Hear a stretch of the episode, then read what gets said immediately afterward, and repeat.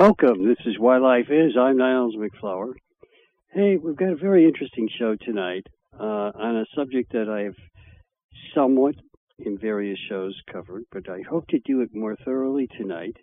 And it really has something to do with even my own life, but it's uh, it's something that has gone back in time for ages, actually, uh, and that is trying to understand the incomplete use of Kundalini energy.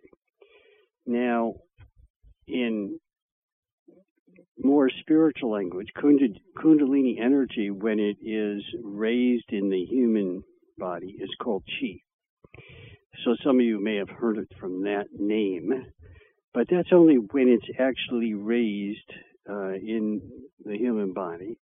And let me talk about the energy in general, and then I'll talk about what raising means and the whole kind of the whole kind of subject. Okay.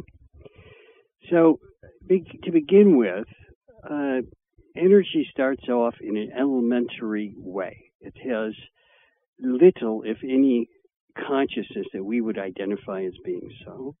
And it just wants to pretty much hang out with its own kind of energy. So, energy likes sticking around with other energy similar to itself. And literally, sticking is a good way for, to call it because it, we call it gravitation. So energy causes this effect by its own thought, which is so limiting that it only wants to think one way. Hey, let's get together with more energy. That's kind of like I am. And the more it does that in any dimension of time space, it creates uh, a form of gravity. The gravity is not the same from one major plane to the next, and even somewhat different in subplanes as well. It has to do with the idea that, again, the quantum constant is changing and other factors come into play in the physics. But the most important is the energy itself uh, starts off being relatively undeveloped. And so, in this elementary type way, almost all gravity is constructed of that type of energy. And it doesn't matter whether you're in the mental plane, in the mental world, or you're in the physical world. Everybody thinks of energy as being just a physical thing, but there is actually energy that's astral, and there's energy that is as mental, or some people call it manasic. But that those kinds of energies are actually, in some ways, um, even less responsive to even other energy if they're in a higher plane, which is kind of odd. So what we would say is that gravity goes down, which is a little hard for us to follow. Gravity goes down as you elevate yourself into higher planes or even subplanes of existence. And so that's kind of an odd effect. And it's caused by the fact that the strength of the energy thinking of only itself actually goes up as it becomes more and more dense. So it confuses a lot of people because of that, and it seems contradictory, but it really isn't if you understand everything I'm teaching tonight, and of course a lot of other stuff.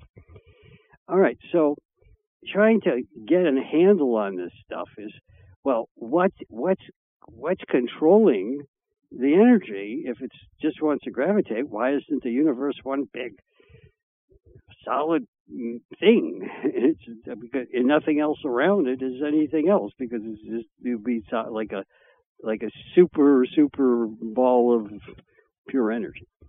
Well, what is controlling that difference from what it would have been is that there is spirit spirit attempts to get energy to work with it to help create life.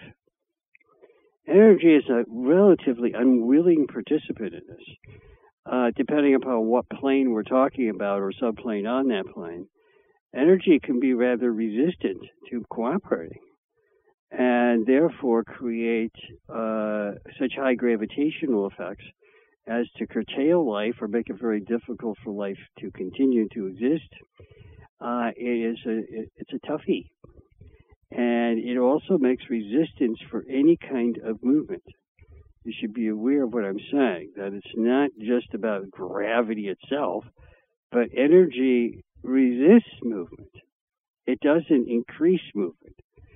It's the spirit side of things that gets things able to be somewhat intelligently re- reactive. And all of the energy comes from the third part of God, which is called intelligent coordination, intelligent uh, aspects to the energy itself. And that is borrowed from or helped by the uh, the spirit. Spirit is like the consciousness of God, of sorts. Some spirit is far more conscious than others, and it tries to intermingle with energy so that life can be developed. And so they kind of have a cooperation between the two of them. As long we, as we're not working in the very lowest realms of a very dark place, Earth might be considered some of that, at least in the physical world. And their spirit doesn't have much of a chance with the amount of uh, energy and gravity that exists. Spirit has a very difficult time getting energy to turn into intelligent coordinated responses with other energy. Because intelligent coordinated responses are responses that are based upon the development of life, which is what God's trying to do. But God can't directly get involved because if God did it all, guess what would happen? Nothing. it would be right back from the beginning, and you never it would never go anywhere. So if you're going to create real growth, uh, God has to stay distant and allow the Spirit, which is a different thing than God itself, to be the intermediary in attempting to get energy to be intelligently coordinated instead of a lot of gravity. That kind of makes sense if you think about what I'm saying. Well, all right. So, what does that leave us with? Well, we've got this thing called the spirit of Earth. The Earth itself, the planet, Earth, has spirit. And the spirit in the physical part of that dimension, of, of this Earth, where we are, is trying to affect mostly energy that's in the physical form. And it, what it does is it attempts to get that energy to become fully spiritually cooperative so that life can develop itself more correctly, more balanced, more givingly, uh, and more cooperative in sharing, and at the same time more intelligently cooperative. So all of these things are coming about because there's a spirit of the earth that's a, that's involved in it, and that's kind of like a big spirit. There are other elements of spirit besides just the spirit of earth that collectively even have greater effects, but only collectively. Spirit of the earth has like a very significant amount of, of effect for its position in the whole situation. And energy is fairly uh, cooperative and uh, doesn't uh, balk too badly when the spirit of the earth is involved. Spirit coming from an individual person or from a group of people, that's a much smaller uh, amount. And the energy, in many cases, is unresponsive in our world and in this dimension. So that's a fascinating idea. The spirit of Earth, though, doesn't just work in the physical dimension, it works in the astral and the manasic dimensions as well. And most people are unaware of that fact. Now, it, it doesn't have as much to contend with in the astral or the mental dimensions because the energy itself is not as gravitating. It doesn't uh, misbehave so much. And it will go along easier. And so the spirit of earth, while it is stronger in the physical world, it actually is more success in getting energy to do the right things in the astral and particularly the manasic or mental worlds. And so we can see that this is a kind of uh, inverted process, you can call it. And generally speaking, uh, the question of what this show is about tonight, as far as Kundalini is concerned, doesn't come up until more advanced humans humans are around who are trying to use this uh, spiritualized, fully spiritualized energy in ways that give them a higher level of consciousness and feeds their bodies in ways that limits the amount of other forms of prana that they may need and even can replace those forms of prana over a significant length of time. Generally speaking, those people are called spiritual disciples. Why?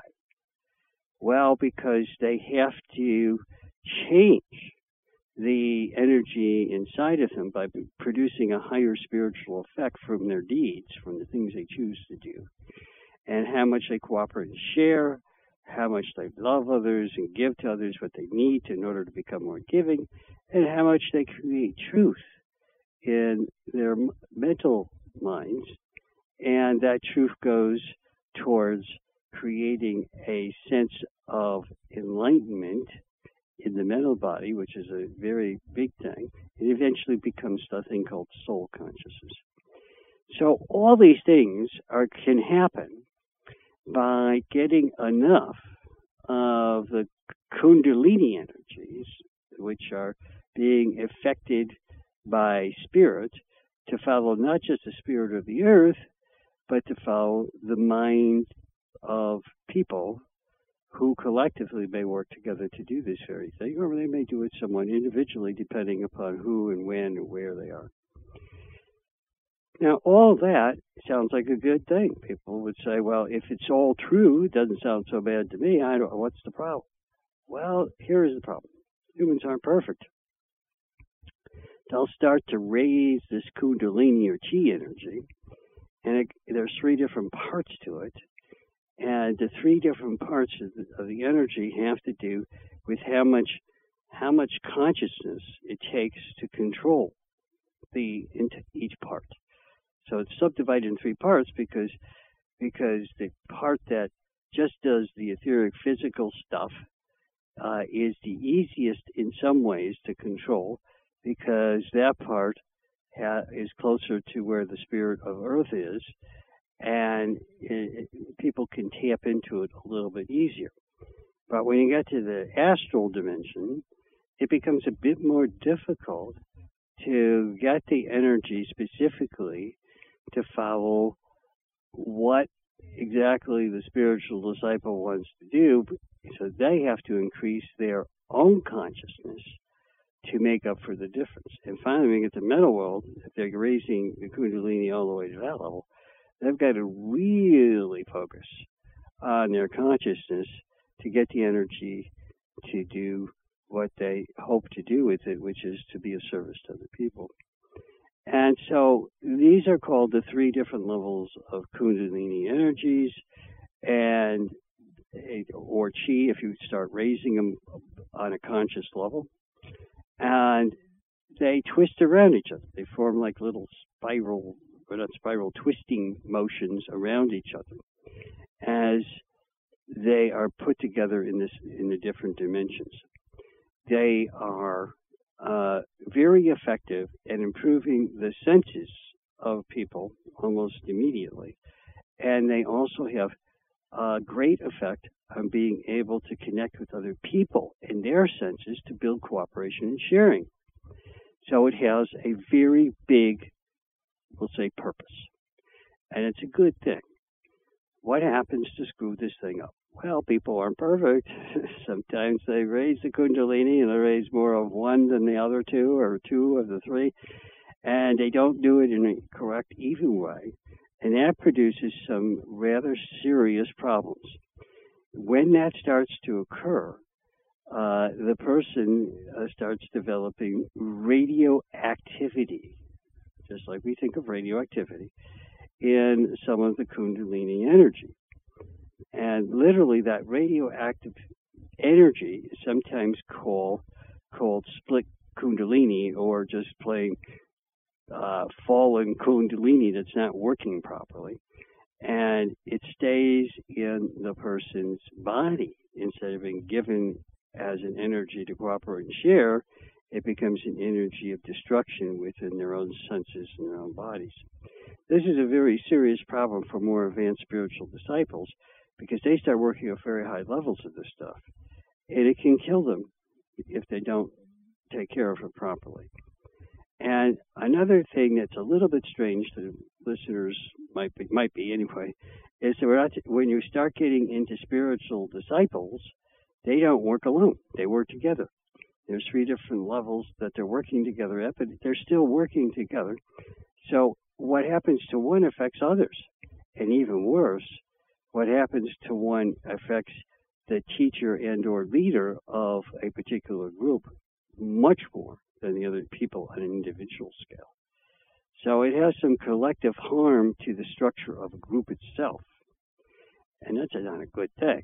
It doesn't seem to happen very often or very much in what are known as first first level initiate groups where they're mostly concerned about the etheric physical world and how they can make people work together and help help them to work together and save the world in various ways. And they usually work in large groups, and they because of that, a single person seldom has a lot of negative effects on things and it kind of nullifies most of the bad effects from people not perfectly using kundalini energies, which they don't, but the because of their limited consciousness, it doesn't have the same effect.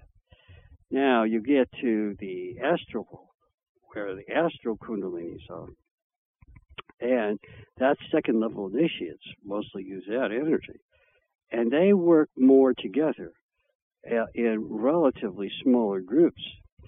And then you got a problem because uh, what one person does has a significant effect on all the others, and a very, very significant effect on a teacher of uh, uh, one of those groups and a leader of one of those groups. Very bad effects on them because they take the brunt of it. The teachers can literally be killed by it, and the uh, oftentimes the leaders get ill. So you have some serious outcomes, to say the least. And this is the most dangerous time because a lot of people fall out from those kinds of groups and become a member of the dark side. Where did it come from? There are spiritual disciples at the second level. They're using kundalinis, maybe not so great all the time, and their consciousness is higher than most of their people's. And suddenly they shift to going to the, the dark side? Yes, that's because the Kundalini itself that has been raised takes on a toxic position to them. It, it destroys part of their thinking processes, and they literally invert good and evil. So you, they think that the people that are good around them are evil, and they think that the people that are bad are good. Well, now when you're into that position, you're headed for the dark, the dark side. And the dark side feeds on this. They, they, they get most of their really good, we'll call it, people that they can run and control, but still have enough consciousness and enough senses to be of value to them. Uh, they like them a lot, and some of them can become dark masters.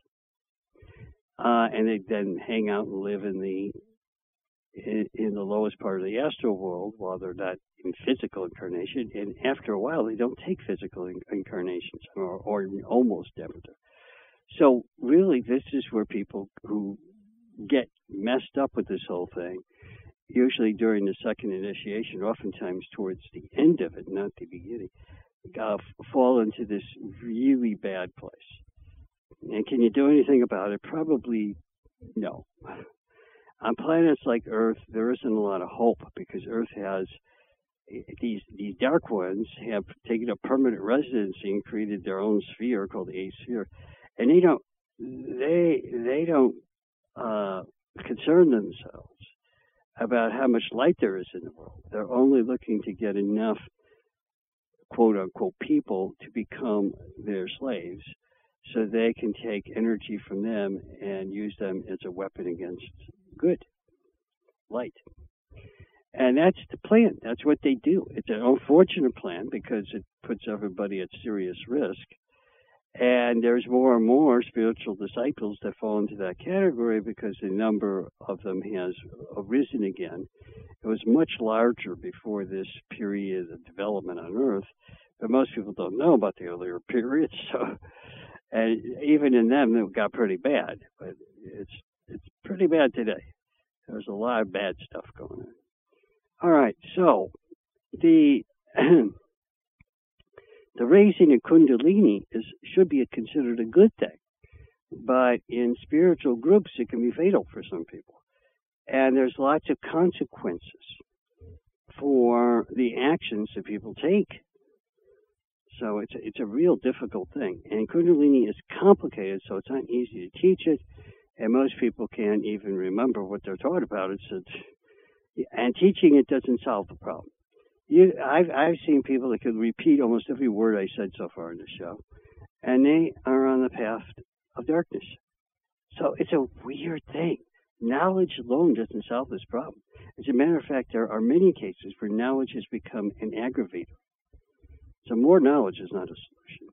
You've got to be more loving, which is more conscious, see how to plan better, and you've got to do, give to others as they need so they can give more themselves. That kind of thought process and behavior tremendously will lower the disadvantages of frayed kundalini and will prevent people from falling victim to the dark side.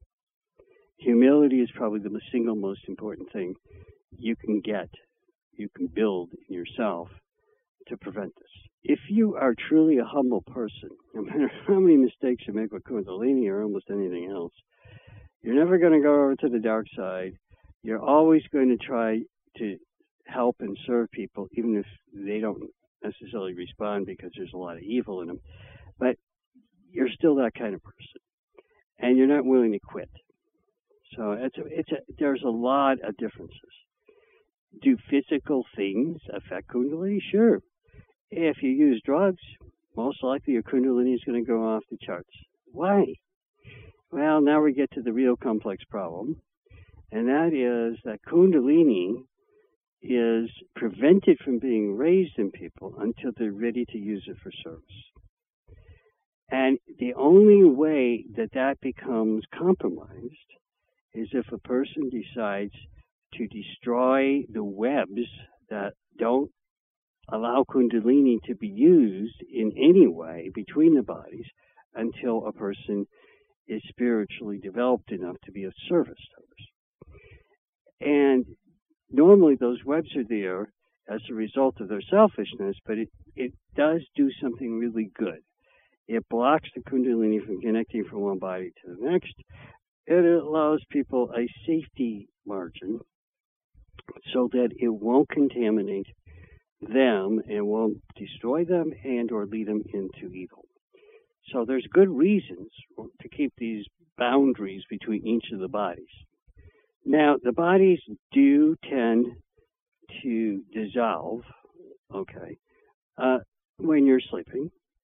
They tend to, which makes it easier for energy to move across the different dimensions, and that's why you can sleep and go to three different dimensions in the same night, and not not be not be adversely affected by. It. But they almost immediately rejoin before any consciousness is connecting between the bodies, uh, which would also be connecting any kundalini that was already developed. And so that's that's why it's good to keep them up until you can you don't need the barrier because you no longer use your we'll call it consciousness to take from others and you no longer are using your planning with that's consciousness with the thought principle or the way of creating uh, cre- creating new um, we'll say ways of thinking and put those two together so that you can actually enlighten yourself rather than to screw yourself up. That's a good thing. All right, so the barriers are, are there so that you can have a reasonably safe life. Guess what screws them up? Drugs.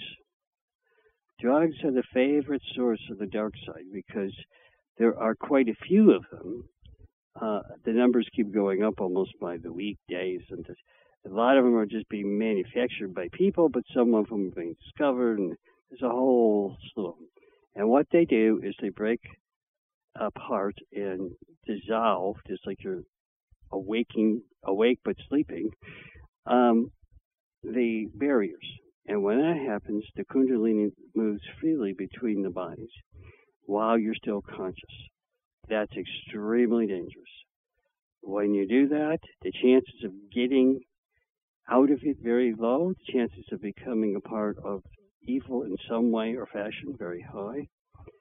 And so you can see that drugs are a serious problem. Now, does that mean that everybody that has ever used a drug any time has suddenly become grossly evil? No, it takes a little while for some. But the point is, you don't want to test that. You don't want to try and say, well, I'll do it for just a couple of months and we'll see what happens. Because by the time you see what happens, you don't care about that. And then you're addicted to both the drug, but even more importantly, you're addicted to the effects of this, we'll call it contaminated kundalini energies going up and down your bodies. That means at the pranic levels in your bodies are now seriously compromised. Your aging process will start going up many times. Uh, so you're going to age much faster. And the and many, many other chemistry, chemical, physical things start taking place, all of them pretty much very detrimental to the person it's happening to and to anyone else has contact with them, actually. Uh, those kinds of people, the best thing to do is to avoid them because you really can't, you can't stop them. And uh, if they also have some truly mental problem, that's like schizophrenia or something, you could isolate them and keep them in some place for a while while you claim to be treating them for a mental problem, but at the same time you're getting them off of the drugs. Now, the biggest problem is that drug abuse uh, takes years to correct. Whereas, interestingly, mental problems takes months if you really know what you're doing. So you're better off having a mental disorder than having a drug addiction because that's probably a much more long-term and very, very serious problem. So you can guess where the dark side spends a lot of their time trying to screw up humanity. Give them more drugs. More is better. Too much is never enough. Yeah, that's where they're at. Now, can uh, someday we solve this problem with other methodologies? Yes, I may talk about those in tonight's show, but I, I, I want you to understand they're not tomorrow. You're not going to wake up tomorrow and say, "Ah, oh, guess what they discovered?" you know, it ain't going to happen. This is a this. First of all, the idea of Kundalini and all that stuff is so much almost completely into ageless wisdom and, metaphysics. It it's not recognized by any scientists that I'm familiar with. So, you know, you're dealing with the wrong end of the stick with them. They, they don't care. They just think that it's all a chemical thing. And so if you tr- introduce counter chemicals, you solve the problem. Well, that has yet to come true. That has not been found to be true. I mean, there's been a lot of BS about it all over the world, but none of it's true. It's just made up by the dark side to convince people, well, don't worry, you can always take this other thing and you'll be fine. yeah. Okay. So, the one of the problems, obviously, about raising Kundalini is you become more sensitive to anything that you do wrong with its use. So, you're almost better off if you're going to be kind of backward and even maybe use drugs or whatever, to never raise your kundalini. Because you don't want to, you don't want to just make it a lot, lot worse. So it'll be somewhat worse. But so what I'm saying is people with low levels of consciousness that are not well developed and haven't raised their kundalini that use drugs are going to be less affected, not more, by the drugs they use.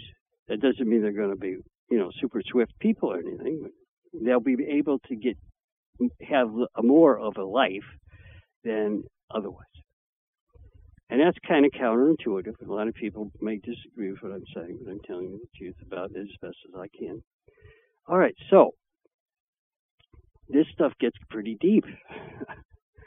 For a lot of people, everything I've said so far is like, what is he talking about? This is so far around. I don't even, but it really isn't because there's a lot of practicality to this. Uh, people who want to spiritually discipline themselves, part of that discipline has to be in how to handle Kundalini how to both effectively use it properly and how to not raise it when you're not using it properly, and how to never give up control over it to either drugs or anything else because it's very, very serious and it's a big deal.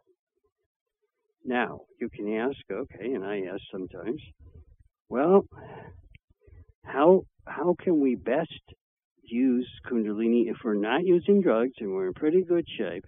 What's the best plan for its use?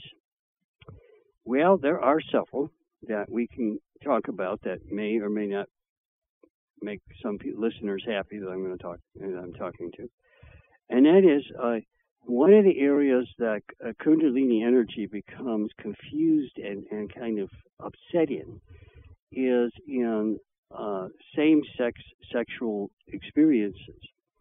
Because when people have sex with somebody of the same sex, I'm not talking about what they think of themselves or self designated or any of I'm talking about people of the same sex, okay, that have have sex, they're giving back and forth energy and inclusive of that energy is any of the kundalini that they have raised in themselves for spiritual work or for whatever good deeds they've done. And just because they are having same sex doesn't make them terrible people. So they may have done a lot of good things and they may have actually raised some of that kundalini. But that's not such a good thing if you have same sex with kundalini energies raised. It seems counterintuitive, I know, but people do that at, because normally you have to give the energy in the phase and uh, in the correct spin. It's a little hard to explain this because I don't want to go into a whole show on that tonight. I don't have time. But so you have to give it back as your partner needs it so that they can give back energy at your sex level. Okay, so your sex level is either male or female, and theirs is either male and female that works fine. But what happens if both people are the same sex? Well, neither, neither can give the proper amount of energy in the right direction to the other person. It can't be done because they aren't giving it lovingly by changing the phase relationship. And the Kundalini would be changed in phase as well, if there is some. So you can't change that. So you are flooding a person with the wrong form of sexual energy and the wrong type of kundalini. Ooh. So spiritual disciples who have same sex are much more destructive to each other than just the average person. Because they don't the average person doesn't have any raised kundalini to worry about. And so the damage in their bodies is going to take years, maybe maybe decades before they're going to say, "Wow, this isn't working so good. Look, we all both age and we're both both unhealthy." They could live long a long time, maybe a few do, but usually their their level of sense and health are they're screwed up bad. Okay, then you get to the question. Okay, so then how do you what do you, what do you do in this situation? Well, the the real problem is over time, and the longer that it's practiced over time in a person with Kundalini, the more the effects are vastly destructive to both people. Very, very bad effects. Particularly if they're both relatively high consciousness and they're they're because consciousness is being reversed in this case, and they're affecting all of the energies more with their higher consciousness so weird as it sounds, and I, I don't mean to belabor this, but if you're a high consciousness person, you go find the lowest consciousness person, even though you're not going to get anything out of it. The, the, the point is that that will probably create less damage than not. But it's kind of a really selfish, crazy thing to think of it that way. Because if you know that much, you may be even more culpable. so talk about a kind of feedback loop that doesn't work out too good. It all depends. All right. So can is Kundalini then really, really dangerous for people who are abusing their bodies in whatever fashion? I'm just using I used a sex just now as a as an example. Yes. So the more Kundalini that you raise because you're trying to be of service, say you're in a spiritual group, the more dangerous it becomes to abuse the energy and your body and that of other people's bodies. So again, people with relatively low consciousness and aren't in spiritual groups are fairly safe. But the people who are, oh, terrible things can, can be the result. Okay, so some of the other problems. I used the sex as an example, but that's not the main problem. The main problem actually comes into when people have raised two out of three or more, all three if possible, but the two out of three of the Kundalini energies because they twist themselves around each other as they move in and out and up and down, literally, the body. And it's this twisting around that creates an unusual, strange effect, in, particularly in spiritually disciplined people to some extent. And that is the following factors start coming into play. Okay, the Kundalini is twisting itself around, and it's it's this chi stuff now. It's it's a thing that really is replacing food and energy from other sources and all kinds of things. However, when you twist it, when it starts twisting, eh, because there's at least two of the three energies available, the body starts becoming abnormally open to all kinds of diseases, to all kind and really weird ones, things that like nobody ever gets, right? All of a sudden you got a disease that you never even heard of before, and all kinds of other things. This can also happen to people who are teachers of advanced groups because they get they get the effect even if they don't do anything because they get it from their students. okay. Oh, talk about a bad deal. All right, so so you you get all kinds of weird, rare diseases and rare kinds of uh, uh, sensory adversities and things that just don't make any sense. That's what happens. So that's a really difficult thing. And who are these people that have like two of these? They're usually second level initiates. That's where they are. And this second level initiation, people can spend dozens and dozens of lifetimes trying to get through it. Yeah, incredible because of this very thing. Because they're starting to raise two two different of the three kundalinis, and that just starts to wreak havoc on their lives and on their senses and on their uh, on diseases and other things that uh, will become ultimately fatal for them. That's a very bad outcome. You know, and this is this is the kind of serious stuff that you really don't want to have to contend with. But if you don't understand it, how do you correct it? So that's why I'm talking about it tonight. You know, you got to kind of understand it. I've done shows on this before, but I did it more technically, and I didn't really talk about the the total effects very clearly. I think today is a better time to do that. And although it sounds terribly, um, well, we'll call it unfair, uh, it really has an unusual degree of fairness. And I want you to bear with me for a few minutes here about this. You're in control of yourself. Nobody's doing this thing to you. It isn't like, oh, let's give them a line of Kundalini today, so that'll fix them. No, it has nothing to do with anyone other than you and the people you choose to interact with. There is no one else controlling this situation. To me, it seems like the absolute fairest thing you could ever have happen. If you talk about karma, you know, this is this is people's being in control of their karma. They're they're making their life the way they choose it to be, even if it's subconscious and they don't understand this stuff, which I'm trying to bring to a full level of consciousness, so that people will probably possibly have a better chance of changing it. And I'm hoping that's true. That's the reason I'm doing tonight's show. All right, well, let's then what is going on? How come people just don't stop all this stuff and and say, "Wow, I'm in a great position. I've got all this energy that I could be using to be of service to other people. I all I have to do is remain humble. I, I, I'm group conscious and serve with all the other people that I can serve with, and everything's going to be great." What the heck is going on then? Well, there's this little weird thing that people have that the the sensation, the sensation of having the power that subconsciously is going in to yourself through the kundalini is a very major, major sense of self-satisfaction and and addiction to getting more and more of that.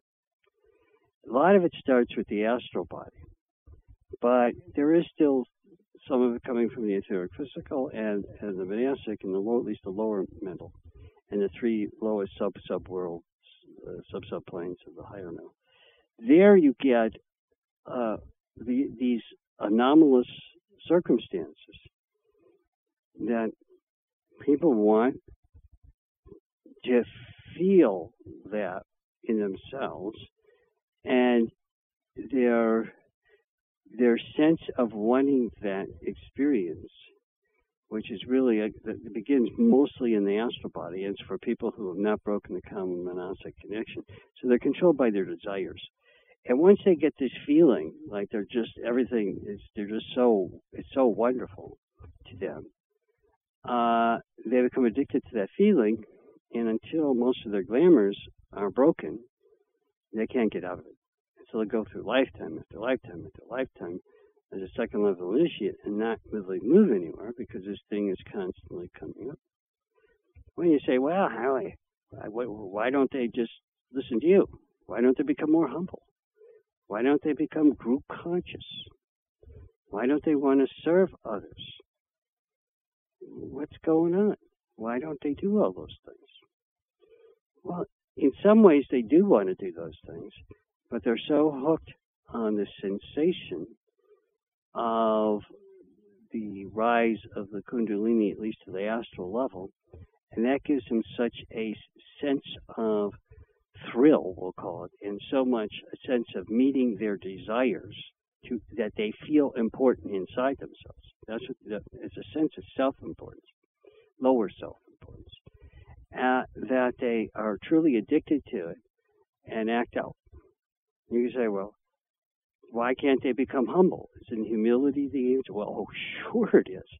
But the problem is humility is replaced by this desire and breaking the desires is very, very difficult. Person has to struggle with that to develop more and more humility.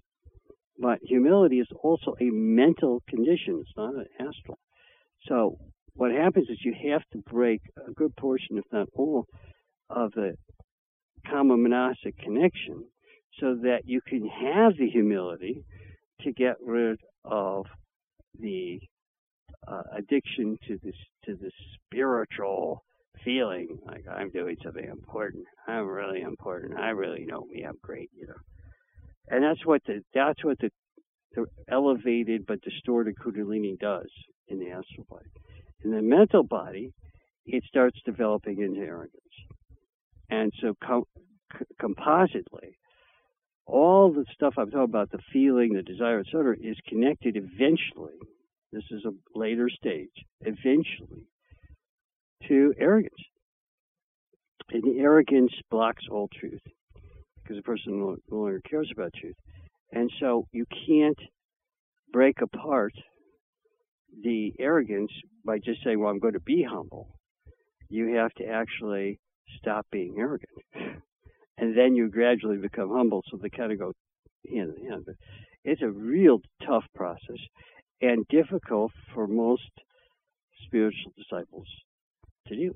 So where does that leave us in terms of why do people some of them go through 50 60 70 lifetimes as a as a second level spiritual disciple and keep repeating this craziness? Okay. So how do you break it? How do you absolutely totally break it? Well uh, it may take some really unusual circumstances. Uh, you may have to go into a group of other crazy people doing the same thing to encounter in them to see it in yourself. And that's, that's part of the process. It is one of the corrective factors. That is usually tried after the middle of the second initiation. If you try it before that, it doesn't work out. But after, that's what sometimes is done by the soul now. The soul is choosing these lifetimes. And so it, it gets, and this is a soul with a solar angel that helps us. And so you get this cr- crazy thing going on now that really people the, the people have to wait almost to the time where they're an advanced group. They're almost trying to get through the second initiation. They're so pretty far along, and they have failed maybe 50 times before that. And they've developed a lot of arrogance. And so the arrogance has to be broken through. You've got to take that and turn it into truly being uh, loving, conscious, which develops uh, whole truth, we call it, which is a, a, form of love wisdom in the in the mental body, and that type of effect leads a person finally, right at the usually the beginning of the third initiation, into doing these really critical renunciations of the misuse of their senses. And that is part of the Kundalini breaking the Kundalini problem. Because as you face these renunciations of 18 renunciations, getting rid of the senses in your bodies that are misused in the wrong way. Okay, so you renounce them. As you renounce their use in a particular way, which is always involved with with uh, astral and mental, or what we say, glamour and uh, arrogance together problem. And as you break those apart, hundreds of glamours fall away, and uh, dozens to maybe a hundred different ways of being arrogant are cut off too, and humility starts coming through. Boy, is that a tough process. And that's when you start becoming safe because you will never become evil after that. But you go through all of the renunciations you've wiped out the connection between the two bodies in the wrong way, and you only live a life that is a good life. And those people are, they're not going to join the dark hierarchy, they're not going to commit evil acts, they're not going to uh, be arrogant, they're going to be at, at minimum little teachers, and sometimes they will become a big teacher even before they reach the next initiation. And so lots of good things happen. Only problem is that it just takes so darn long. Uh, I'm, you know, we're talking about a lot, a lot of lifetimes wasted in this whole process.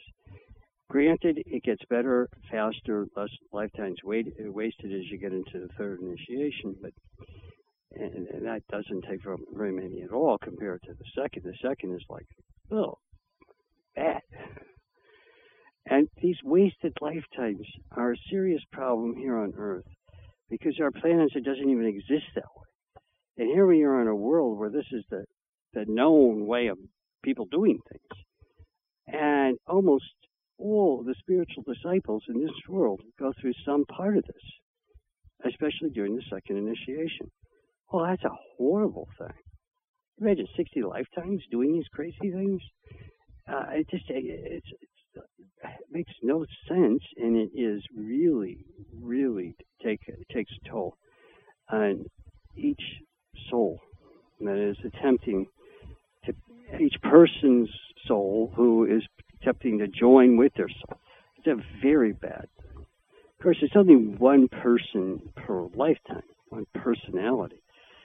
But the personality in these situations has turned itself into a complete nightmare instead of what it's supposed to be. We'll talk more about that when we come back. And for right now, I think we will go ahead and go to break, and we'll return, give or take, in about two and a half minutes from right now. Hun, what book are you reading? It's a novel, kind of, about romance, love, and spiritual life in general. Kind of a novel? What do you mean? Well, it's based on some real life experiences and even real characters.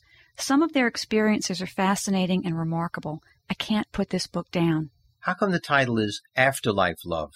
That's part of the fascination. This book describes the afterlife in intricate detail and even explains why things are the way they're explained. But how can anyone write about or know that? Some of the characters travel out of body to some places that people who've already died also go to. I'm finding it completely believable because it all makes sense and fits into a bigger picture for me. Hun, what happens to these people?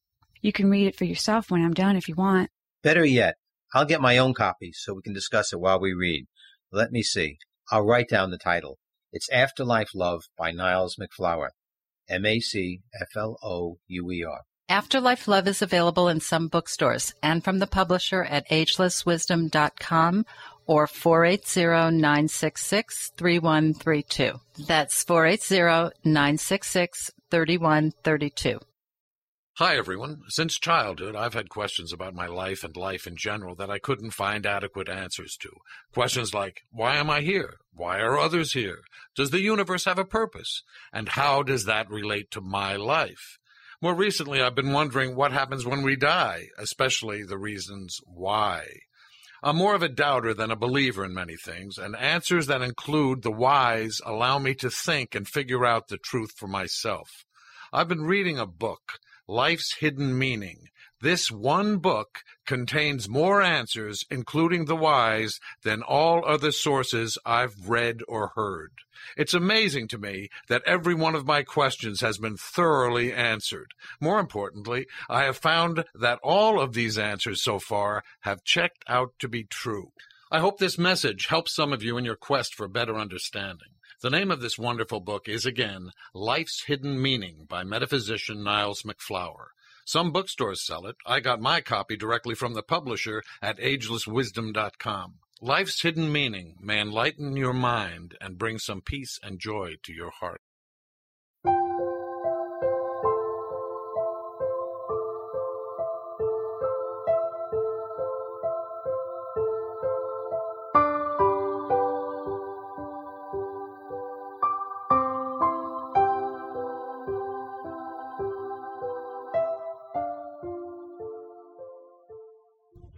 Back.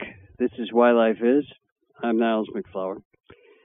Well, tonight we're talking about uh, a real difficult subject because it has been the bane of most spiritual disciples at some point in, here on Earth. And Earth is one of the more uh, difficult places this in this arena in the entire universe. It's a really difficult place. Why is that? Well, uh, you're going to find this. You're going to find this probably hard to believe, but you came here.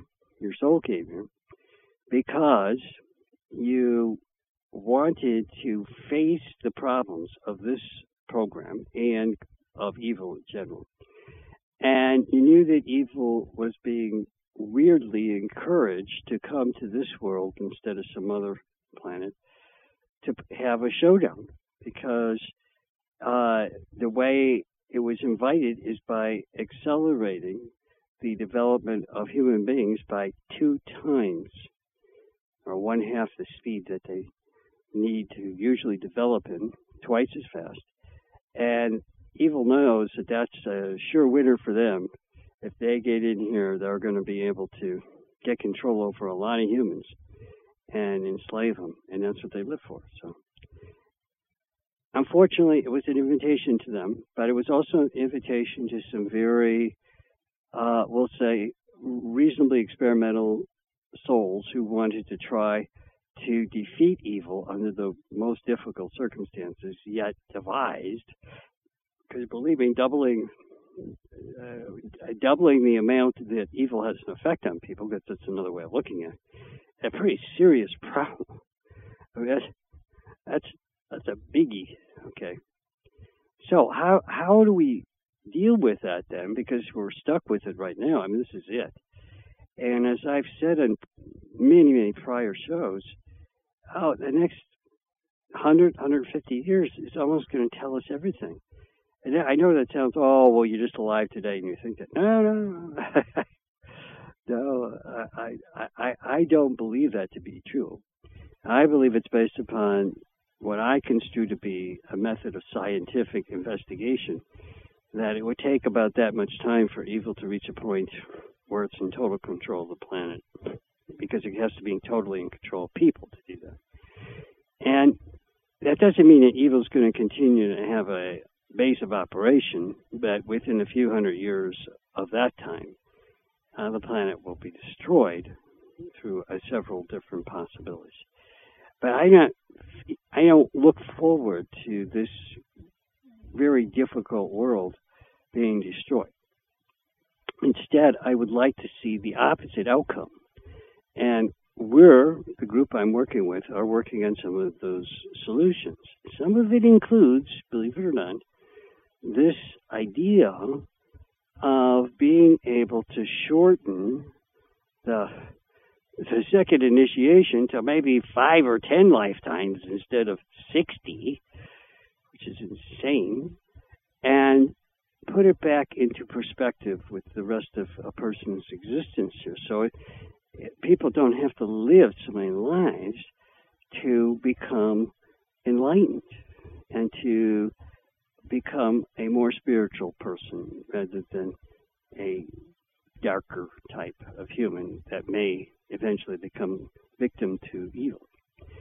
And the way I see it is in the next hundred years, as I've been talking about it, there are ch- changes that I'm familiar with because they're part of something, some part of the plans of the spiritual hierarchy I actually had some level of input to.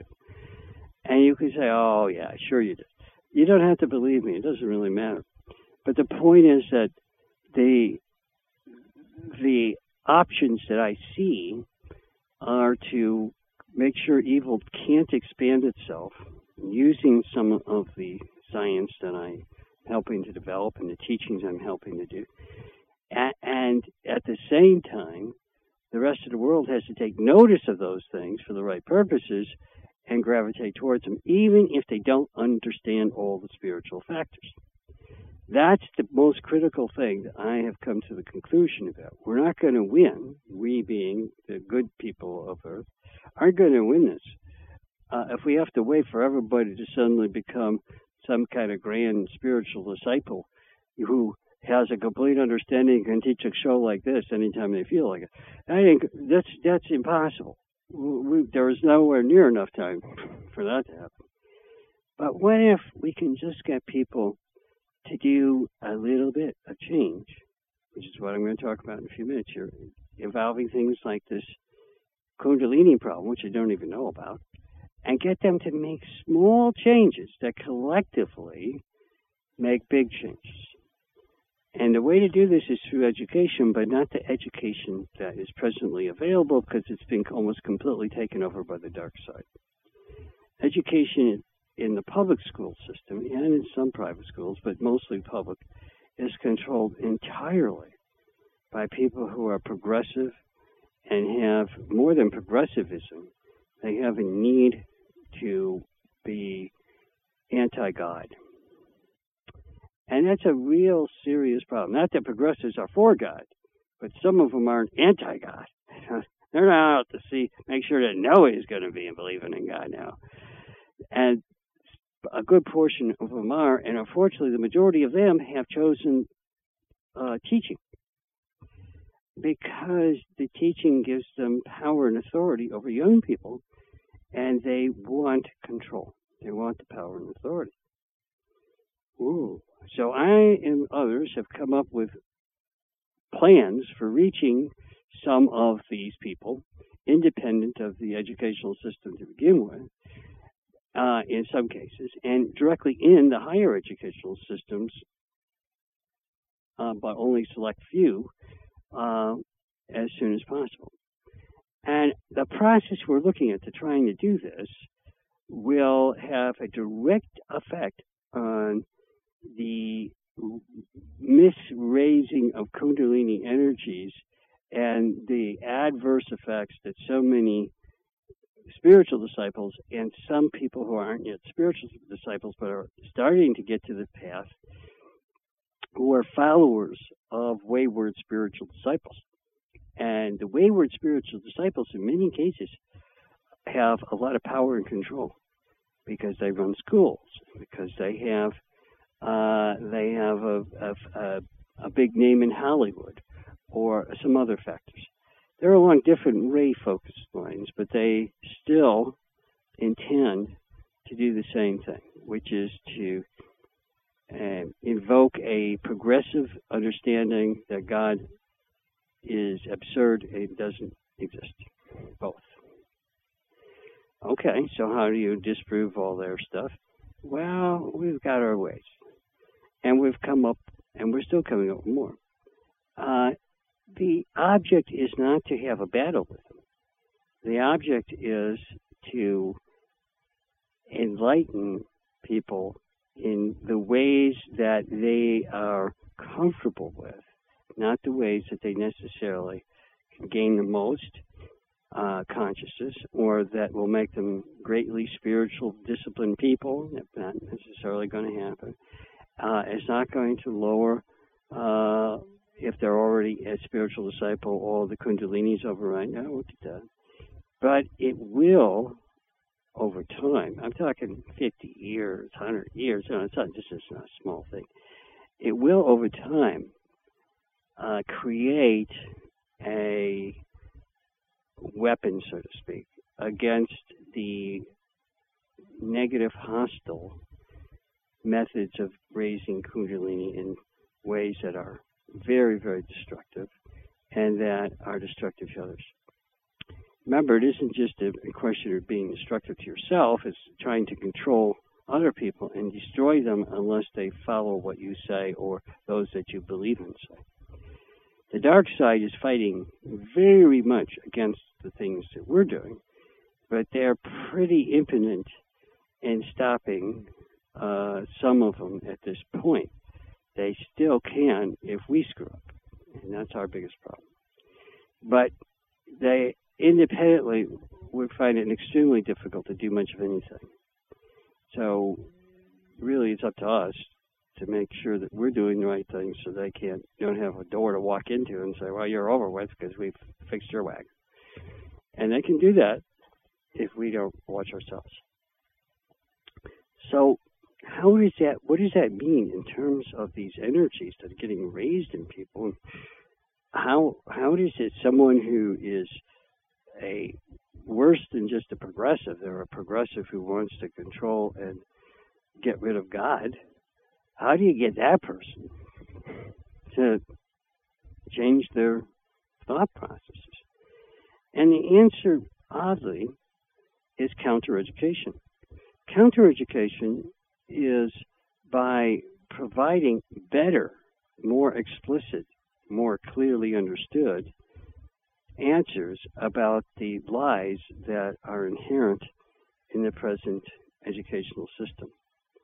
Some of this also falls into entertainment, which falls into the fourth ray factors. The same thing is applied there. There, it's about beauty itself being aesthetic and reaching a two to one ratio. That's a whole other thing. I will go into the depths of it tonight, but boy, that's part of what we're doing. And then there's science, which is a fifth ray thing. That requires certain types of mathematics as a partial proof.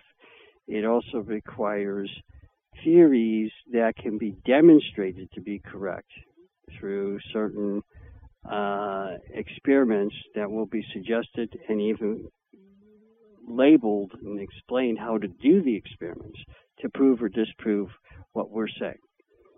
And once that's all put out there with the math, if you don't have the math, nobody's going to do it anyway. But if they have the math and start supporting what we're saying, And then they say, well, they're challenging us to test this, so let's go test it. They gave us the how what how to do. We have to tell them what to do. So we have to tell. Them.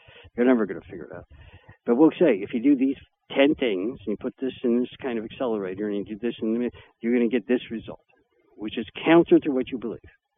And i'll go do it, and they'll say, hey, we got that result. Uh oh we better get some more information from these folks because apparently they're onto something. You know, that's the kind of thing I'm talking about for science. Now you might say, ah, people tried it, it never works. No, it does work. It, it, it just hasn't been really tried. You have to understand what you're dealing with, what you're up against. You can't just say, oh, well, I put it out there and nobody's ever checked it out. No, you can't do that. Of course, they're not going to check it out. You get the dark side hammering away. You got, you got people's egotism involved all the time. Yeah, you got to do something a little more creative than just that. Come on. Okay.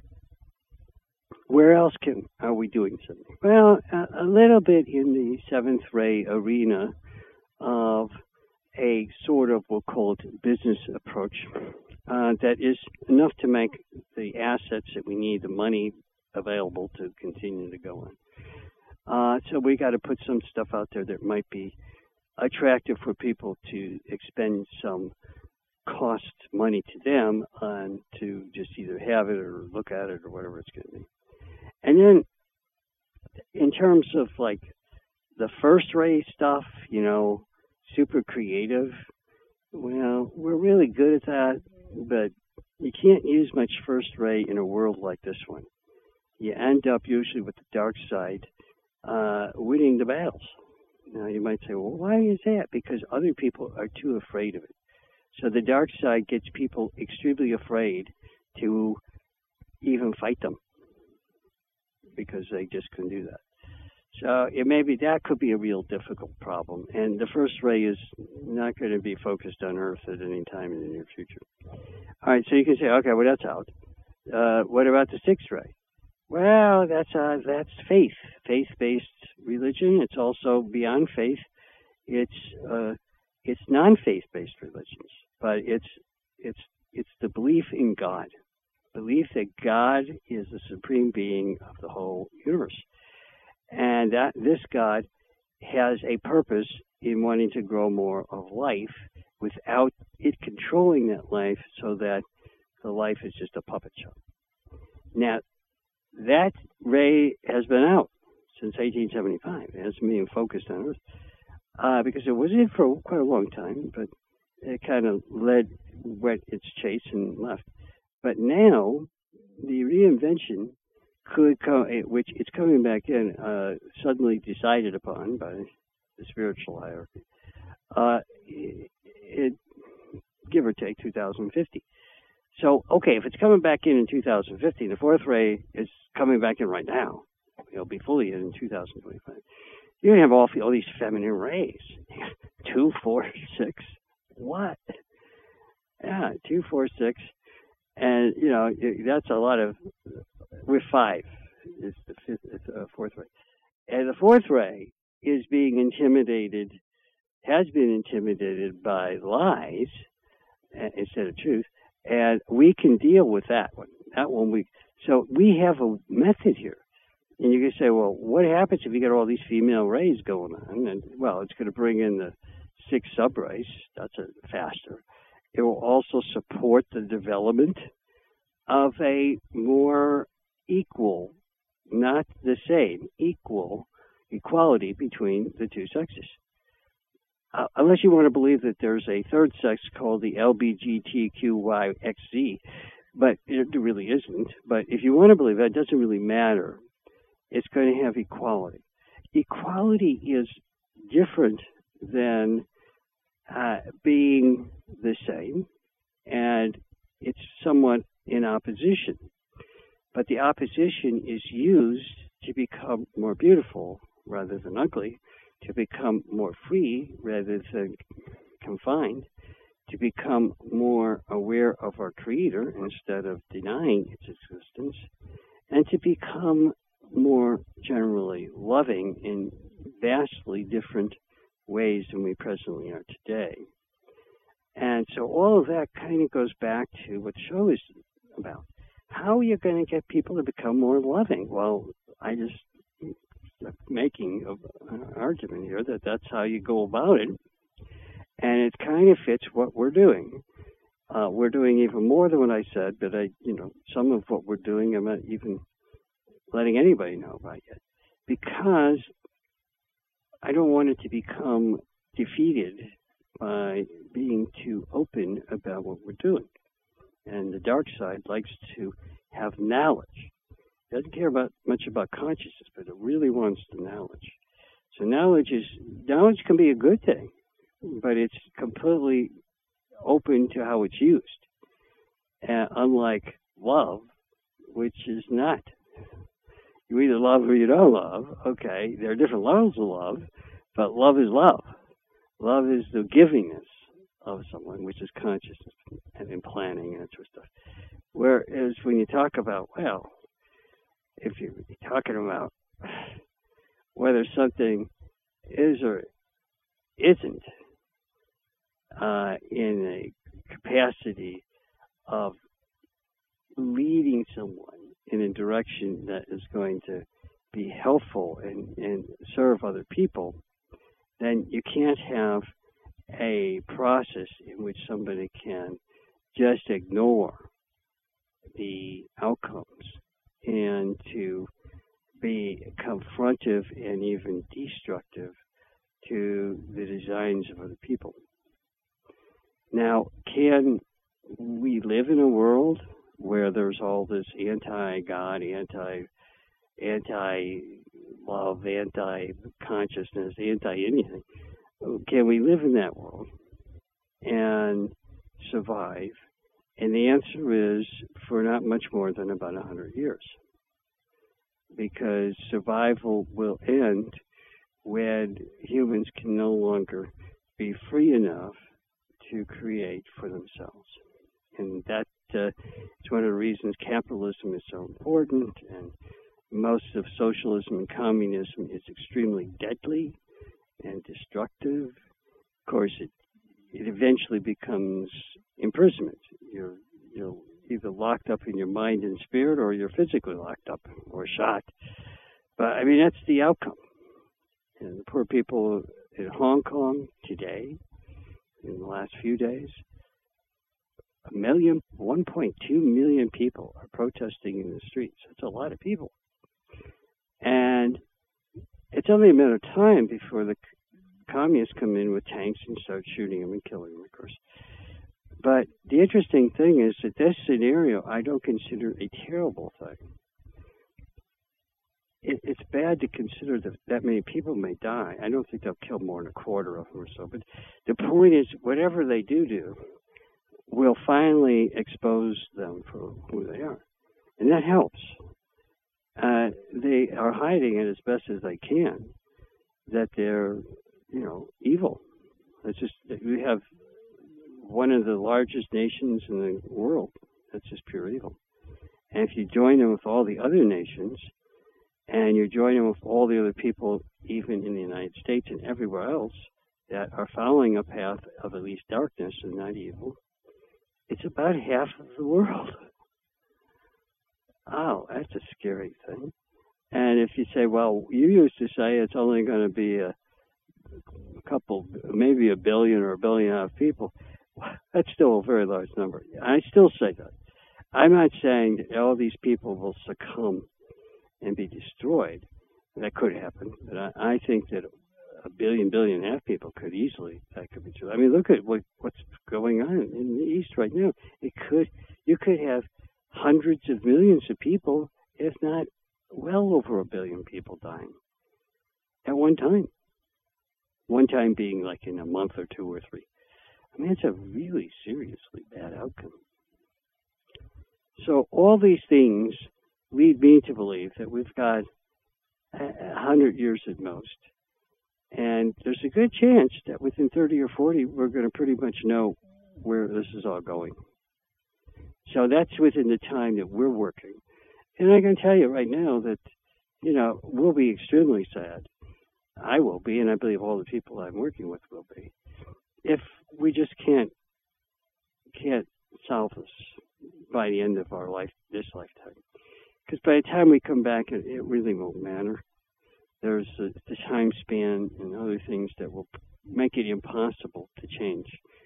And I don't know if all of us will even stay here in this world if if things go that badly. So there might not. This could be our last lifetime here anyway. Uh, if we do come back, it'll probably be no more than one more time. And I don't know what we would really do in that world that we'd be looking at. I can't imagine living in communist China or half of the countries in Europe, or for that matter, or possibly a good part of the rest of the Middle East and East. The place is crazy. I don't know where sanity really is because it's we're losing it here in the United States. So how do we solve where we are for today? Well, if you want to really make a difference in terms of the Kundalini issues, you've got to be respectful that you have a conflict in your bodies about it. And you've got to be extremely cautious by investigating inside yourself what is happening. You can do this with your senses because Kundalini greatly distorts your senses. So as you learn the mistakes you make and, and acknowledge them, you learn about the defeats in your senses. That leads to understanding where the Kundalini has arisen incompletely or wrongfully, assuming that you are a spiritual disciple at all. If you're not yet a spiritual disciple, you may just be dealing with the forerunners to, the, to raising Kundalini, which is just your senses are diminished every time you're selfish. So you're leading a life in which year by year you lose so much of your sense, you're just not, you're not even there. A lot of people fall in that category. So you can work on yourself to change it, but you've got to recognize that that's what you're trying to change, and you've got to listen maybe to shows like this so that you can get some feedback on what to do. If you can, joining a spiritual group can be somewhat helpful, especially if you're only a first level initiate, because the chances are of having some level of improvement is very high. It's just a very much improvement, maybe 10% that isn't a lot. I know a lot of people say, well, if I'm going to do all that, I want more than 10%. But 10%, believe me, for one lifetime is, is I mean, just think about it. It's a lot. 10% is one tenth of 100%, right? Well, that isn't so bad. Per lifetime? When people spend up to 60 lifetimes in the astral uh, arena trying to solve the second initiation problems, oh, that's way more way more than 10 lifetimes. Way, way more than 10%. And we're talking that, just think about that. They're almost always going backwards rather than forwards. That's a bad thing. And then there's a lot of people who might start off as a first level initiate and literally not even go on to become a second level initiate. They do it for a while in a couple lifetimes and then they literally fall down. They don't, they can't maintain even the level of consciousness they built up in the service of a, it's usually just group service that you're doing with a bunch of other people, sometimes hundreds or thousands of other people you're working together with. But it's not much use. It doesn't really help people to move in a direction that uh, they almost lose as fast as they get it. But it's still worth trying, and if you haven't ever, I would say think about it, read what I've written about it, listen to shows about it here and elsewhere, other people's shows, and try try on that idea. If you need assistance, you can contact our group. We will help anybody, not necessarily to become part of our group, but maybe to, to do more spiritual things in a less demanding environment and get through some of the problems and fears that people have about it. Particularly if you are a person listening to this, which is probably not too many, uh, who is highly progressive and has some question about what you see going on among others of your kind, including maybe you've participated in, and now you're wondering. Uh, contact us we have, we can have an open conversation about it. And uh, again, if if you follow through on some very simple exercises that you develop over time and test these things out, uh, you can find out if what I'm saying is true because you don't have to you don't have to believe anything I say. You've got your own senses, you got your own life choices you can make, and you can test it yourself. And all we would be would be a resource in telling you how to test in a certain particular situation and way to come up with your own conclusions. That's the way I prefer to teach, actually, because it's the one that works the best. People come to their own conclusions. They're not told what things are. They find it out. And they say, wow, I either believe or find it true what this guy said, or I don't. Okay. No big deal. You. What's big about it is that uh, it could make a cha- such a significant change for the rest of your existence. It's worth a shot, and it's it, it keeps you open-minded. And you can say, "Well, I listened to this guy. I read something he wrote. I t- sent a letter and wanted to know more about this or that." and I did some of that stuff, and this these were the results. Whatever you found. Now, what about the few who are getting out of the second initiation? They've convinced themselves enough to, to reach a state of humility, which is very important, and a state of being willing to make whatever changes necessary to be of service to others. If you're one of those, yeah, you should look for a group like ours because that's where you can really do something. You could become a real, per, uh, we'll say, dynamic person in helping to eliminate evil in the world and bring about light everywhere. And that's a wonderful thing. You could save the lives of countless people who would be imprisoned by evil. When I say saving life, I don't mean staying alive. I mean where that life is not destroyed in its usefulness and meaning. Because evil does not want to kill people. It wants to enslave them. There's a big difference. If they have to, they will kill, or at least they'll have someone else kill for them. But they they prefer enslave them because they don't get anything out of a dead person. It really doesn't work for them. They need people alive who will do their bidding and do what they want. And that's what we're contending with when we have these issues. What else can we do about the inevitability of trying to raise all three Kundalini energies and have them twist in the proper order and in each body at the right angles so that the light continues to flow through the kundalini energy and it gets rid of all the negative garbage and it becomes a beacon of light to everybody else in terms of actions of service. And these actions always have with it the idea of elevating consciousness. And the process of dealing with Kundalini that way uh, requires extreme discipline and diligence because there is not much room for a Kundalini twist, we'll call it, that is out of phase. Phase is the angle in relationship to God. And that's the biggest problem people have, saved it for last in the show actually, uh, because if you're going to have the right angle, angles, okay, the Kundalini uh, is only a is only a source of life and has no deadly aspects. How do you change it? So that is the way.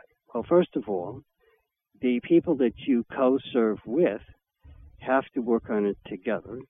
Okay, so you can't just say, well, I'm going to do it alone without anybody else in my group or groups. So you got to work together. then again, you've got to look at your phase relationship in terms of the ratio with God. And the ability to retune yourself uh, needs some additional information, which you will find if you choose to, uh, in Life's Hidden Meaning, because I actually give all the numbers there, and that helps a lot. But in addition, you can test it without doing any math or trying to figure out angles and things that you may find difficult to understand. By comparison, you can use a comparative method. Uh, you need to find someone who is somewhat doing it right, and that will help you to use their methodologies somewhat for yourself, at least in terms of what is the correct phase relationship. You say, well, I thought everybody has a different phase. They do, because they're selfish. But if they're becoming God's phase, which is what Kundalini ultimately is, its purpose, okay, you're, now joining with your Creator, uh, that's a whole other can of worms because now it's you can't just say, "Well, I got this thing figured out. I'll just be this guy." no, you you have to become part of God's plan. That means you have to have enough consciousness to understand what God wants and be willing to give up anything about yourself to align with that phase relationship. Then your Kundalini will only be perfect and it will not create the nightmare problems that we talked in the first half of this show. And so you have you have that as your ultimate goal. And there are a whole bunch of ways, a whole bunch, and many more that can be developed, of doing this very thing. The most critical element is that the service that you provide always has to be at the maximum available of consciousness, givingness, love, as you are capable of doing, and that serves the other person to do the same. Once you reach that goal in anybody, you have accomplished the results of what this is intended to be, which is an act of creating God here. God does exist here in abstraction, but you become one of its instruments of creating it in real form. And the form is the very Kundalini itself. Now, hopefully you understood what I just said, but if you don't, you can look it up in Life's Hidden Meaning because it's all in there. It tells you more about what I'm saying tonight. Uh, what else can you do? Well, there are some processes where it's better to have a team of people than anything on an individual scale. So again, you get into the group factor, but you should probably look at this from if you are in a group with diversity, where not everybody's at literally the same level, which is unusual if, if that were true, then you combine people's abilities together. So you reach the balance that you're looking for to solve the question of the problem, which is this, in this case Oh, in all these cases, is always helping others to serve better in the best way possible. Those others could be in your spiritual group, or they can be as vast many number of people as possible that you can help. And that is your goal. Now, if you can achieve that goal, you will have no retained kundalinis, you'll have no retained any other energies, you will disband or destroy all the webs between your bodies. You say, What? I thought that's bad for you. No, no, no. In the final stages, it's good for you. As a matter of fact, you're going to have to do it eventually because you won't you won't be able to become a member of the next kingdom unless you do that. So you have you have to get rid of these things, but you do it through service, and the service has to go through your group of groups that you're cooperating with, and if they are failing, then you're going to fail. Because you can't do it independent of them. So you all got to work together. And if you're a teacher, that's a real big problem. Because then you're even more, there's more karma that comes from that negativity than anything else. But it can be done. And if you're conscientious and the group is working fairly well together, then you can define how each person can most be of service in every circumstance. And even though you may not be directly functioning with them, it's still basically a team approach, if you want to call it that. Now, in some circumstances, I'm going to tell you, this is no easy formula. I mean, you, you, some days it might work and some days it might not because people are still not perfect about their emotive issues and how many glamours they have. And they're definitely not perfect about their egotism eh, or, we'll just say, in some cases, eh, arrogance. If I don't think people could really be arrogant very much in this if they were talking about in terms of the way I'm describing it now. But certainly egotism is a major factor that gets into play. And as you break those apart, the the need for the bodies to be separated goes away. And so the separation of retained energies, that's all they are is retained energies and selfishness, just disappear. Good things come when you do that. If you get rid of those uh, you become a better teacher by far. You become a better everything by far. And the chances of, we'll say, the dark side having much of an effect on you are virtually zero. But you got to work with the other people. And sometimes they may become a real hindrance, and then there could be some harm that comes to you from others, not from you, but from others, because we're all one, and that's just the way it works out. So you got to be willing to handle that. Some loss of sense can immediately arise, or some significant destructions can immediately happen in your bodies because others that you're co-serving with may be off that day or that week or month. And so you can have that occur and still not get, we'll say, yourself involved in their problems. You're not going to say, well, I'm going to fight them back. I'm not going to give to them. I'm like, that all is nonsense. Then you're just being like they are, and the whole thing is just a, just a battleground of craziness. So you got to absolutely not have that happen to you.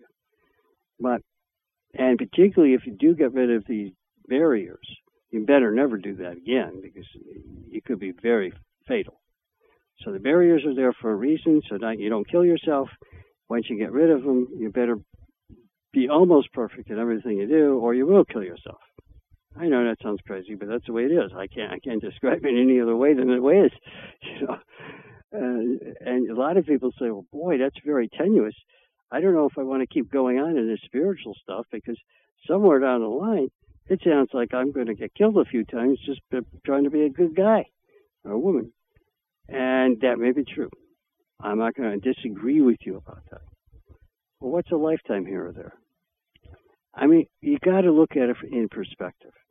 How many lifetimes are you going to really be here for? Well, there's a magic number which isn't really the truth.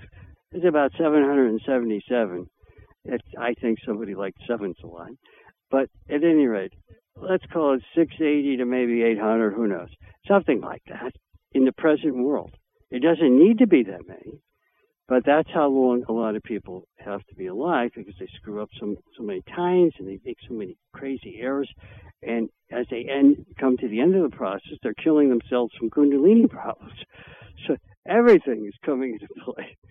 It's very difficult, very difficult to be alive here on earth. This is no easy place. You couldn't have come to a more difficult place. Welcome to the hell. But you came here, we came here because this was the place to finally stand against evil and do try to do something about it. I can believe there's a lot of us who, millions of people, who came here to literally put an end to what has been the horrors of our universe, particularly in the two lower dimensions where evil has terribly destroyed things. And it's working as hard as it can in the manasic, but it's it's not doing as well there. So that's the good news. Especially here on here on Earth, it's made some successes, but it hasn't really won the battles as often as it thought it should.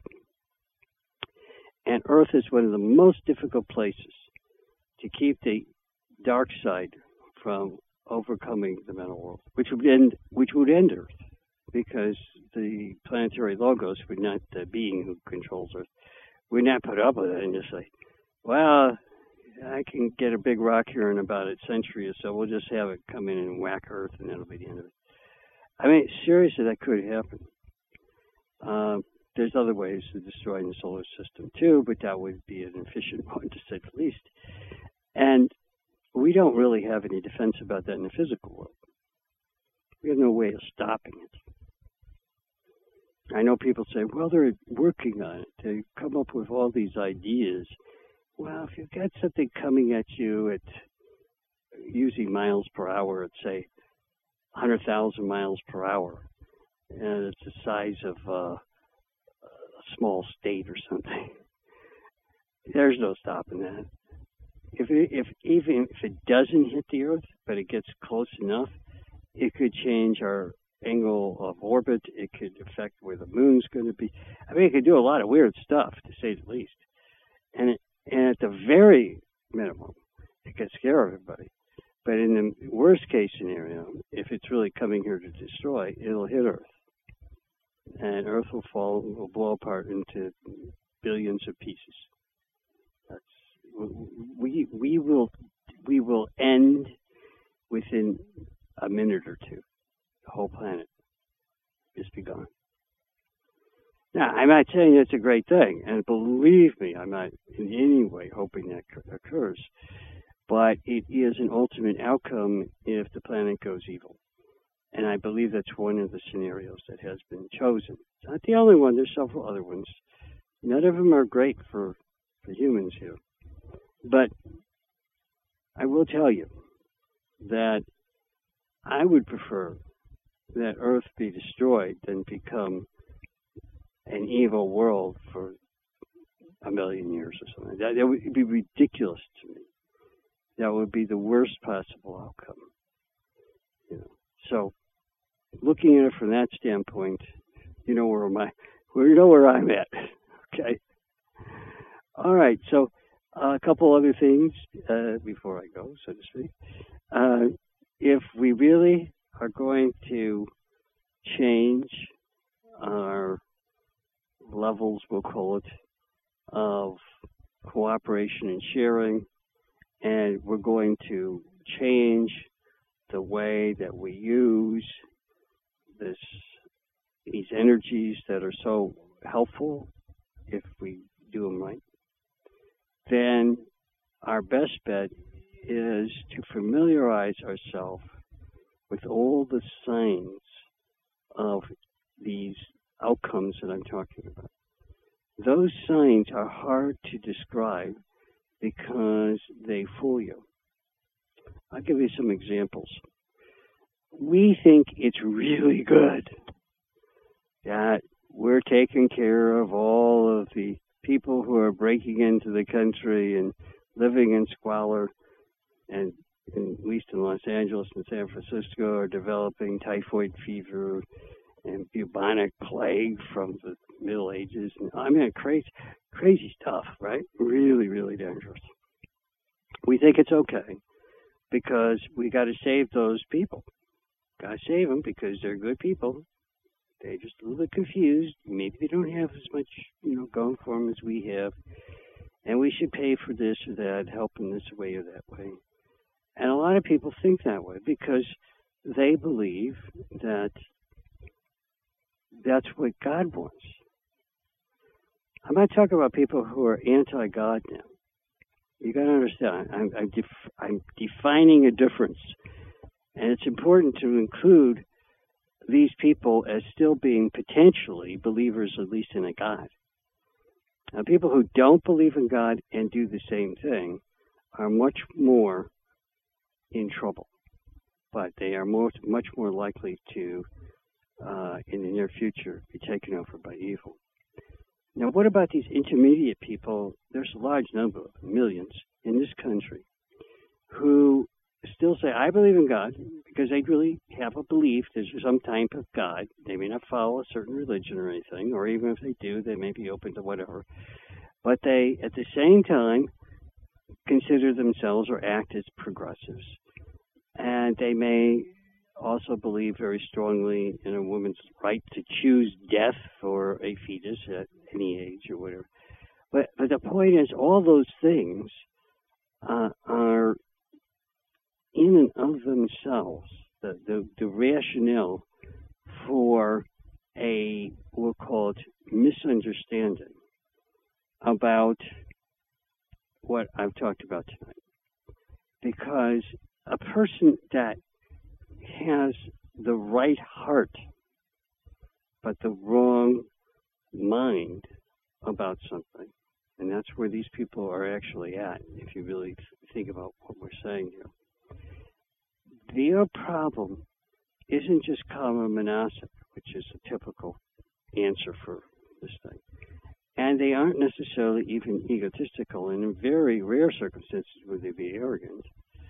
They they actually have a confusion between their astral nature and their mental body. And the confusion has to do with, what we'll call it misunderstanding. Not a lack of having any understanding, but having a misunderstanding of what love is. You see, we define love as givingness, but not giving this with a purpose for others to become more giving themselves.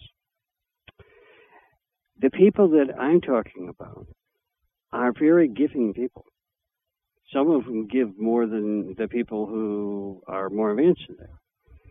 But unfortunately, they aren't attempting to help the people they're giving to to become more giving, which is the requirement in Ageless Wisdom and in existence itself. So that's where we have a real serious problem, particularly in the more advanced countries like the United States. There are people who, even if they don't believe in God or they believe in God, they want to give to other people but they actually are not trying to help other people become more giving, just the opposite. The other people are actually becoming more selfish. And you could say, wait a second, that's kind of a contradiction. No, it's not a contradiction. It's the reality of the situation. You can, as much as you choose to, you can say, well, wait a second. How in the heck is it that people who are wanting to give to others are really doing more harm to those other people than if they didn't do anything. And it's because they have this confusion. They don't understand what giving really is about. Giving must be to assist others to become more giving themselves. No matter what you give them, if it doesn't do that, you are not giving to them and you're helping to destroy them and they will be destroyed by what you're doing, and you're also destroying everybody else in the process. You're destroying the whole world by doing it. And there's a lot of people in that position. That particular position is the quandary of dealing with this Kundalini problem, because some of those people have actually raised their Kundalini from prior lifetimes. They would be considered maybe first level initiates, some of them beginning second level initiates. But the point is, they have they are they are big givers. They really are. They just give wrongly. They are unwise. Unwise giving is more dangerous than not giving at all. Unwise giving is more dangerous than taking, than stealing from others. Wow. Because it, it destroys the love that other people have to be givers themselves and they become more taking. That's a real danger and it's happening all the time. All you got to do is turn on some of the more conservative news channels and you'll see a lot of that happening. Now, the real danger is that we not know about this. And so I'm trying at this point, with very little time left, to bring in what is going to be the most challenge for people to deal with in terms of sense development and becoming more loving, etc. And you can say, okay, well, you said it, but what can we do about it? The answer is, is pretty straightforward. You have to raise the consciousness of the people who want to give but don't want to give so that others can give more, but just want to give. You have to raise it and you have to show them and explain to them in very significant terms and places the evil that they're doing.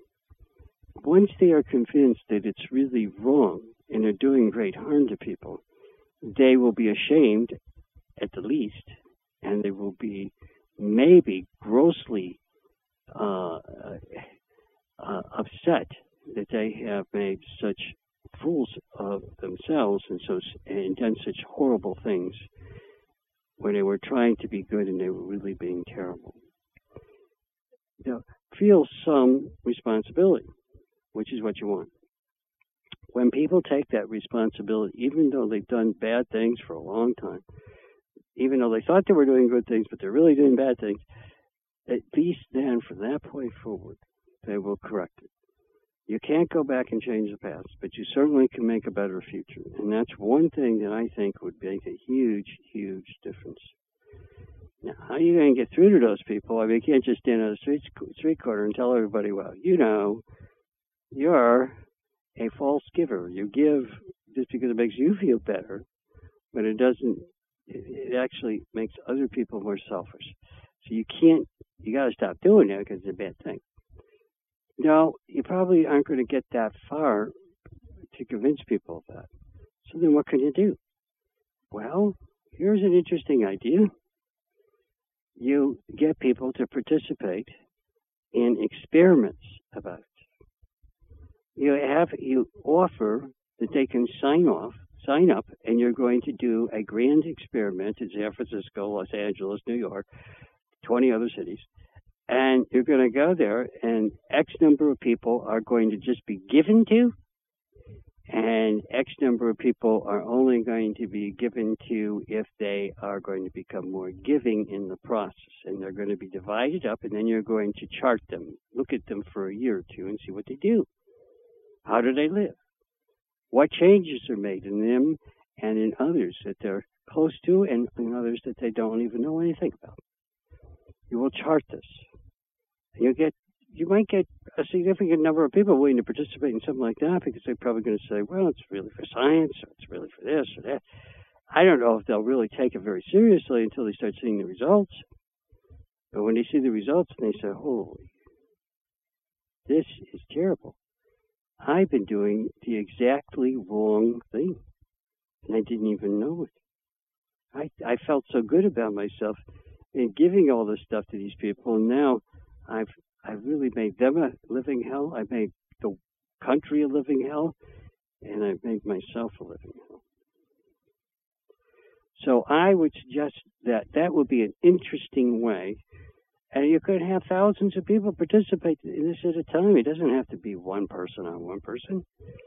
It just takes the right kind of communication devices. A computer would work well in this situation you can give them various questionnaires and things, and you have them participate and assign various tasks. Well, to go go here and check out how people are living this way or that way. They've been given this much. See what the results were in terms of what they got, comparison to what, the, whether it even improved their life. If it improved their life, did it improve anybody else's life? You ask all these questions, and even if they only themselves do like 50 people, each person just looks at 50 people. That's a lot of a lot of people, by the way. Uh, it, it's a big experiment, and you will get people to, to. I believe you can get people to come on board with that, particularly if you're like us and you get a reputation for trying to get to truth. And we may do something like this ourselves in not too distant future. We've got other things we've got to do right away, but it's certainly an interesting idea because that could save millions and millions of people. The people who are the bad givers and the people who are being given to who are equally even more selfish from the receiving. So everybody, we're going to undo all that selfishness from this grand experiment of uh, enlisting the very people that you might consider on the other side from you, or not. Maybe you're one of them. In listening to the show, that's okay. We still love you, but we're trying to give you what you need to be a better giver. We're not trying to just give you something. No, I won't send you anything. I won't make your life more wealthy, uh, happy, or well. Nothing about your life. But I will help you to help other people be better givers. That's what I'm willing to do, and that's what I want you to be willing to do if you fall into that class of people. Those millions of people that are in that class, maybe it's in tens of, I think it is in tens of millions of people are in that class, uh, could be turned around.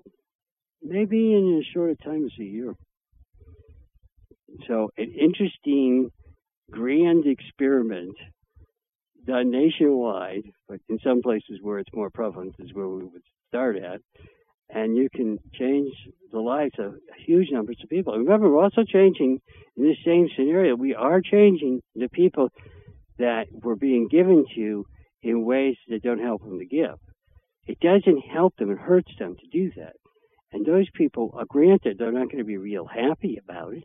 They're going to say, well, I want a new set of clothes. I'm living on the street, but I need more clothes. Uh, well, I, I need transportation to get to and from nowhere. I need, I need this, I need that. I need food. And then I want the kind of shelter I want. It could be a tent in the middle of whatever, a park, or maybe you can give me a small place to live in when I feel like it, and then I'll go visit my friends in the park anyway. But you know, that's what that's what they're looking for. And you say, no, I'm not going to give you that. Who you, who are you to serve if I give you anything? Well, I have to serve myself. Well, then you don't get nothing from me. Well, that's not fair. Of course it's fair more than fair.